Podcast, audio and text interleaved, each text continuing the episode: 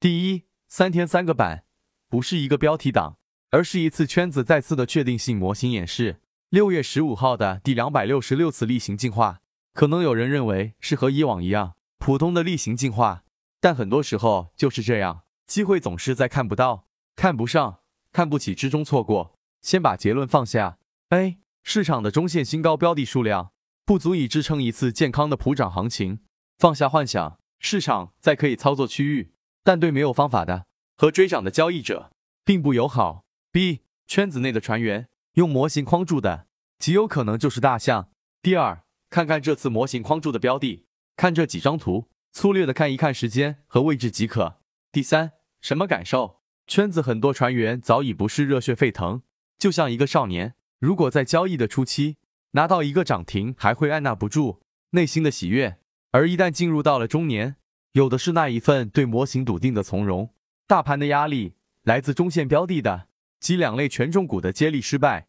你从很多数据也能看到，当资金在八类股里风生水起的时候，小池子只能容纳小池子能容纳的水。当北上，当增量的资金进场，没有大池子会有普涨机会吗？很难。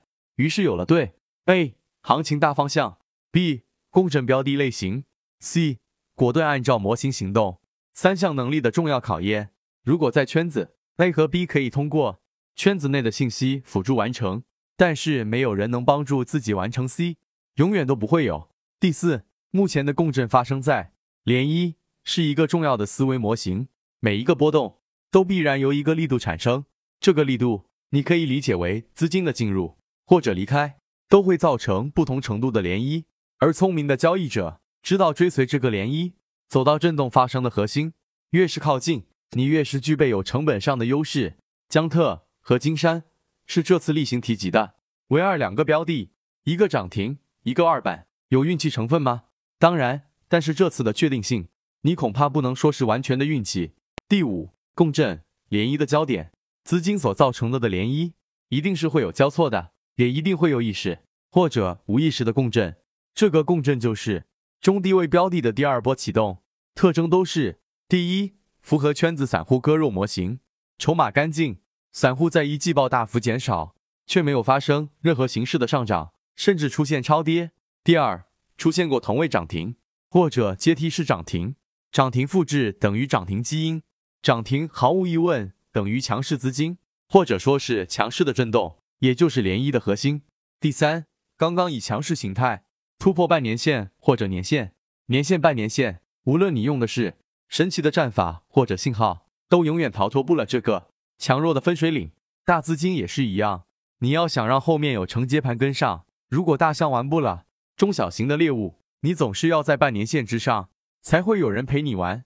第四，补充一个资金的小把戏，顶底分型的频繁切换，洗盘吗？如果你想最低成本的洗盘，自然就是以力度最大。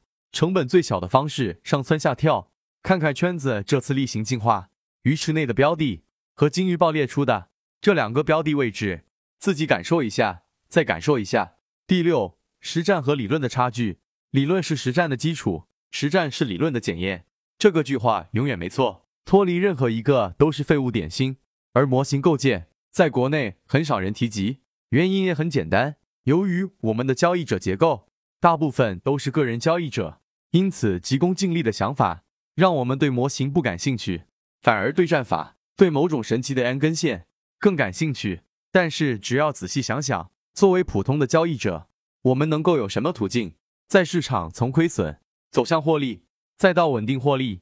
圈子看到的一条路，建立完整的交易模型，加上知行合一、自律。如果这一条路你已认可，想要给自己一次理性的机会。现在的市场充分且足够，感谢收看。